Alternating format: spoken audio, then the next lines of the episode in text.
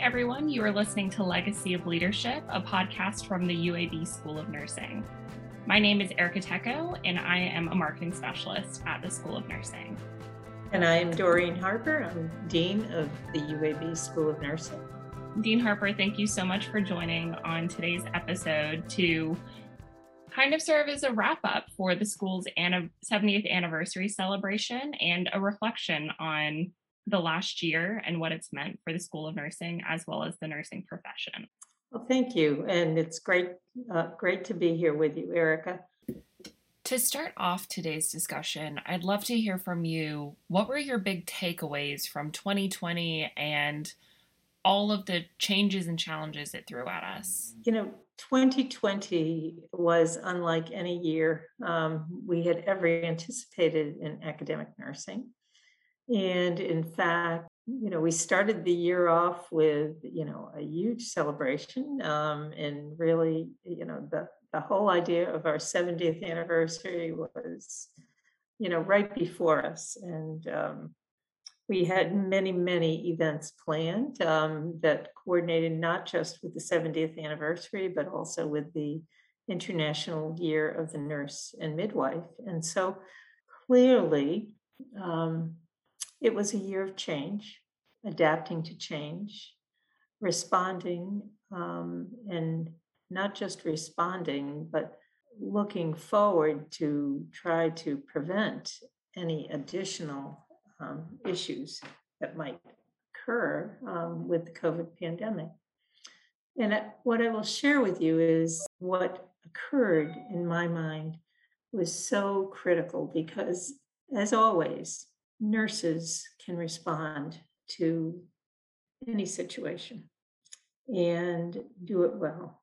And in fact, with with all of the changes and that were required within education, really required that the faculty work very collaboratively together and with students and staff to really move quickly. It was really a year that I think dramatically changed how we lived, how we worked, and how we learned. One thing for sure, and I am absolutely positive about this, our new School of Nursing building was set up for us to adapt. And if we had not moved into that building in 2018, mid 2018, we would have been in dire straits in terms of trying to, to adapt to this and, and really prepare our students to graduate and progress through the program. So I watched faculty actually at the drop of a hat um, able to change how they were thinking, how they were working with students, how they were delivering the program, and be able to prepare our students to be eligible to graduate on time in virtually every single program. And it took hours and hours of extra work. Likewise, for our students who are so adaptable and are learning to be leaders, it was an opportunity to kind of really, you know, take charge of their own learning in a different way. So it stands out in my mind for that reason, not just for our 70th anniversary, in terms of the International Year of the Nurse, it became so clear and so extended that the International Year of the Nurse was extended into the next year. Um, and it didn't stop because nursing was front and center in everything that was going on in the COVID pandemic. Um, nursing, you know, initially started with trying to do all the testing it was our advanced practice nurses who designed the testing centers that were out in parking lots. Um, likewise, at, at the bedside, new teamwork was necessary as we had to learn how to move COVID patients and turn them so that they could actually, you know, survive some of the lung damage that was going on in, in the process. So, you know, I would just say that nursing, you know, was ever present, constantly learning and rose to the occasion in a way that was a phenomenal thing to see. And in academic nursing, our job was to assist in any way possible, but at the same time, not stop the preparation of the work nursing workforce who was so needed because actually we lost nurses um, in this process. You've highlighted so many of the ways that we were able to work to address such an unprecedented time and mm-hmm. such a difficult time for nurses. And a big part of that is our community partners and our community partnerships. Those were the ways that our students were able to get back into clinicals faster than other universities. Those were the ways that our faculty and students were able to um, undergo training, and nurses at the hospital were able to undergo training to um, care for patients and so, as you reflect on those partnerships, how do you think that those partnerships are now stronger moving forward? So, let me just start with the fact that without those partnerships, UAB School of Nursing was one of the first schools of nursing in the country to be able to activate its clinical experience for students.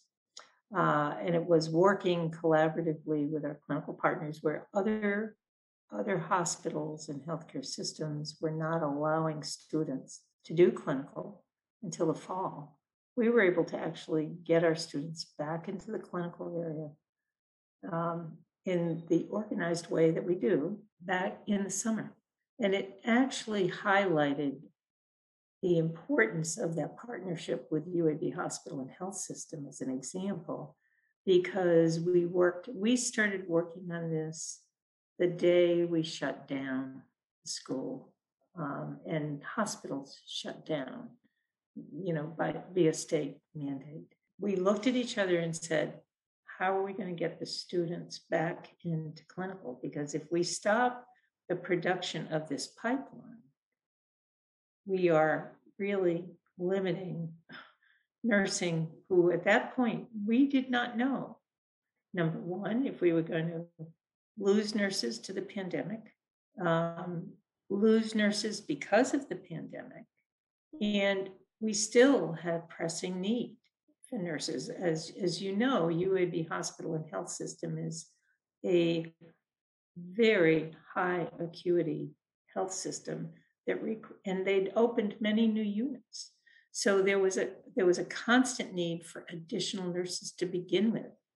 And even when they temporarily shut units down, the staffing requirements for the pandemic were so acute that it was crucial to you know keep the pipeline functional and moving and so the Alabama Board of Nursing was fabulous. Um, the executive director, Peggy Benson, actually stepped in and worked with schools of nursing to make sure that we could graduate. And we had some modifications in how we delivered clinical hours in the, that first quarter of COVID. Um, but it was our partners that really opened the door to allow our students back into the clinical area to really get the essential clinical experience that they needed. We also, as you know, had our own clinical entities that actually the school operates a number of clinics and we use those clinical entities to really use bring our own students that because we were continuing to deliver care through those clinical services um, the nurse family partnership the path clinic the heart failure clinic, the um, clinic in Western Birmingham, and as well as the human trafficking clinic. And so our students were able to work along with our faculty using our telehealth um, uh, room that is was actually equipped and set up, and we had just started to use it so that they could, with a social distancing, um, you know, approach, actually try to deliver those services also. Uh, and so those were all important areas. We also learned that to when you give, you get is the best way to describe it. And so a perfect example of that was PPE was very, very limited at, at the beginning of the COVID pandemic, and the shortages were acute. And we actually had uh, PPE that we had in our Nursing Competency and Simulation Center. And because of that, we donated it to the hospital. Uh, that donation was something that ultimately our faculty and students benefited from. Um, as you know, we also helped when the COVID surge hit in December through um, mid February. Uh, we had 120 faculty and students actually go in and support um, some of the care that had to be done in terms of, uh, as well as vaccine implementation. And in fact, we, we in that in that three month period, our faculty and students provided 25 to 30 percent of the care that was delivered on those units. Again, none of that could have happened if we didn't have the established relationships with the hospital, if we had not in the health system and our UAB nursing partnerships, if we didn't have uh, developed, if we hadn't developed the seamless approach to, you know, kind of crossing the bridge and looking at how to share resources, it was it was a very very um, I think unique opportunity for the school and our students and faculty. And what we've learned is that again, we can do surge capacity. The fact that we were able again to be seamless in you know moving across the street and back was was something that was really important. And we have learned a lot from that experience. We've learned where we have opportunities to, to really support our hospital and health system with students in a different way that they benefit from and the school benefits from because it makes the transition to practice for these students into, grad, into a graduate nurse much easier. So, even though there were, of course, several challenges and surprises in 2020. Um, but one accomplishment I want to make sure we highlight is the fact that this School of Nursing continued to increase its NIH funding and increased our Blue Ridge rankings. And we also have several nationally ranked graduate programs. Mm-hmm. How to you, how do these rankings reflect our strengths as a school? And how do we continue to build on those accomplishments as we move forward? I think the, these rankings talk about the people that work in the School of Nursing and here at UAB and the opportunities for growth and development um, as both a member of the School of Nursing, a graduate of the School of Nursing, and a person that um, you know is a faculty member or a staff member here at UAB. Uh, UAB is a happening place. And it's happening because we are all looking at an upward trajectory in terms of this university and its forward motion.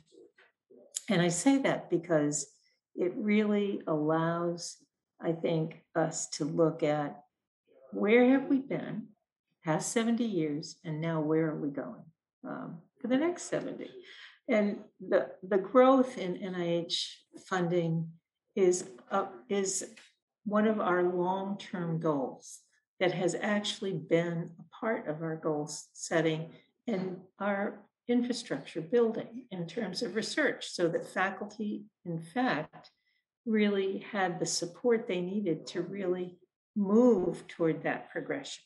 The faculty have continued to produce grants, to write grants, to get them funded, to move it forward and in fact just continue to increase their productivity during this time. They didn't let the pandemic stop their work. Didn't matter if they were in the School of Nursing, they did their work wherever they needed to do it. And so that's been, you know, I think a hallmark of how we worked across all of our missions, across education, research, and scholarship, across innovation and technology, uh, and across our um, clinical and global affairs. And so, our partnerships. And so I, I share that with you because there wasn't a place in the school that stopped its work and didn't rise to the occasion and exceed expectations. And believe me, we have a very large graduate program, and clinical placement was a huge issue at this point in time particularly in some of the community based clinics that were not open. And our faculty worked day and night to make sure our students got clinically placed, particularly in the graduate program, which is one placement at a time, to be sure that they could graduate in an on time way. And again, making sure that we could keep our nurses going through the pipeline was absolutely essential. And I think contributed to our rankings. Um, and I think it's it's an indication of both the the work that the faculty and the students, and by the way, also the alumni, many of whom served as preceptors for our students in these situations. So it, we really reached out in a way we hadn't quite reached out um, before. And as we talked about before, even though it's now 2021 and maybe in 2020 we expected the International Year of the Nurse and Midwife to just be in that 2020 pocket, but we are continuing to celebrate the Year of the Nurse throughout 2021. So, what are some of the parts of the nursing profession that you think are highlights or accomplishments that really got the spotlight last year? I would say the resilience of nursing, uh, the trust that patients had in nursing, the fact that nurses became part of a family unit in many cases with our COVID patients because family members couldn't be there. So I can only share with you that I think nursing stood up to that challenge. Uh, and we've seen that happen we, we've seen it happen in World War II. We've seen it happen, you know, in other wars. This was like the war on COVID. And truly, um, nursing was right there on the front lines at every step of the way. But it took a toll. We've seen, you know, people starting to retire earlier. We have seen people leave the profession because, in some ways, they were traumatized by that experience. Mm-hmm. And believe me, it it had an impact on nursing um, and one that I don't think will ever, ever be forgotten. The, you know, nursing has been categorized as the most trusted profession mm-hmm. for more than a decade. Mm-hmm. I think almost two decades, 18 or so years. Mm-hmm. And I think that the resilience that you talked about and stepping up to that challenge is one of the reasons why, because nurses are there with their patients. Um, mm-hmm. but we can't as a follow-up question we can't deny that there were also so many challenges that the nursing profession faced. Um, what were some of those challenges that you s- saw come to light last year that you think the nursing profession or maybe schools of nursing are going to have to um, deal with moving forward? I think there has to be more attention to the health and well-being of nurses. And we we must really think about mental health as well as physical health. Uh, clearly, COVID has had impact and long term effects on many people. We don't even know yet what that long term effect is going to be. We just are getting, you know, some early indications of what some of those problems are going to be in terms of neurological issues, um, cardiac issues, lung issues. I could go on and on. So I think, first of all, understanding that nurses are human beings and they have the same kinds of needs as the human beings they take care of and that we have to tend to that and we can't just expect that we can ask them to take on extra shifts or you know be understaffed in the process they they've got to have the supports they need to do their job well. Number one. I think the other issue that was so became so apparent through the COVID pandemic was the disparities in healthcare, both for persons from underrepresented minorities, but also for um, it was compounded by the fact that we saw the social justice issues emerge in conjunction with, with the COVID pandemic. And that compounded every situation for nursing because those we take care of all people. And if all people were not just afraid of the pandemic, but afraid of the disparity in the pandemic and how the how the COVID pandemic might affect them because they were from an underrepresented minority. Those are the people we take care of. And it means we have to be more sensitive and culturally aware and humble as we as we work with those people and help them and not only see it our way but look at it from all dimensions and everyone's work and i think that's that's the next challenge for nursing and actually the uh, the national academy of sciences future in nursing for 2020 to 2030 has actually just published its report that is focused on on this work and the fact that we've got to look at health equity um, you know across the lifespan.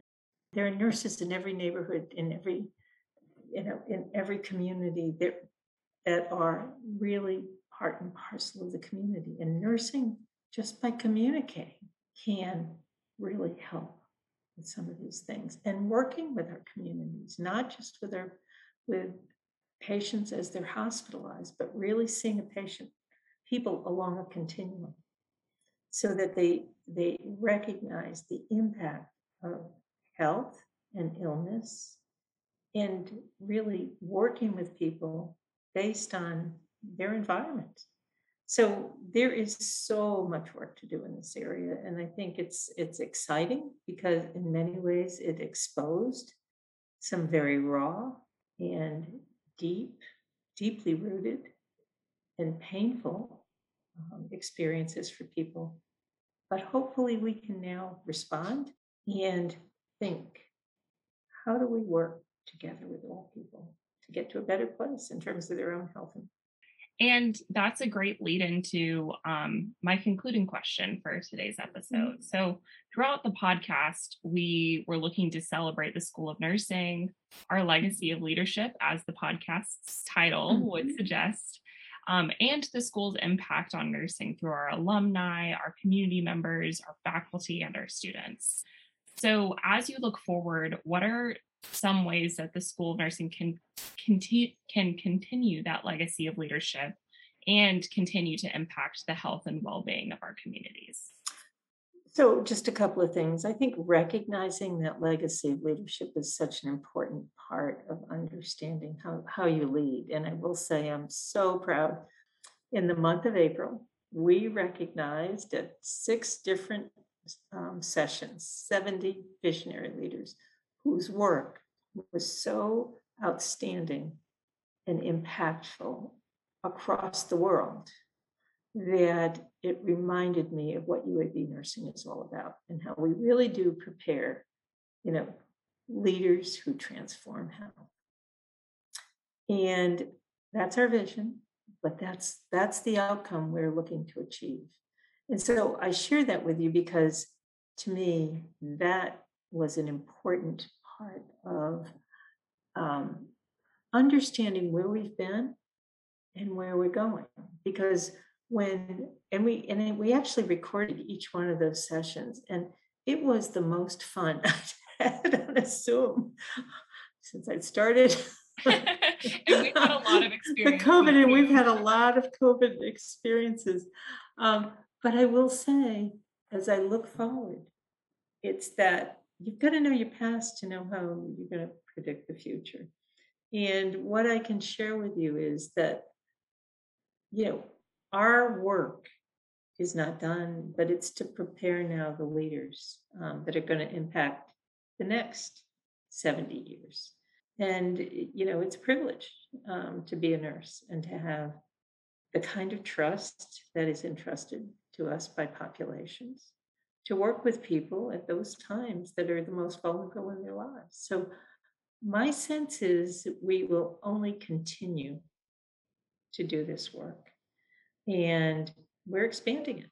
We're not we're not standing back. Our WHO collaborating center is you know working with the PAHO countries. We are um, you know continuing to develop behavioral health in our clinical partnerships um, and other uh, specialty areas for, um, as well as new programs, including uh, a nurse midwifery program that's on that's in the planning stages and pre-accreditation process. So all, all very exciting. And again, these programs are emerging based on the needs of the populations we serve. And that's really what nursing is about. So true.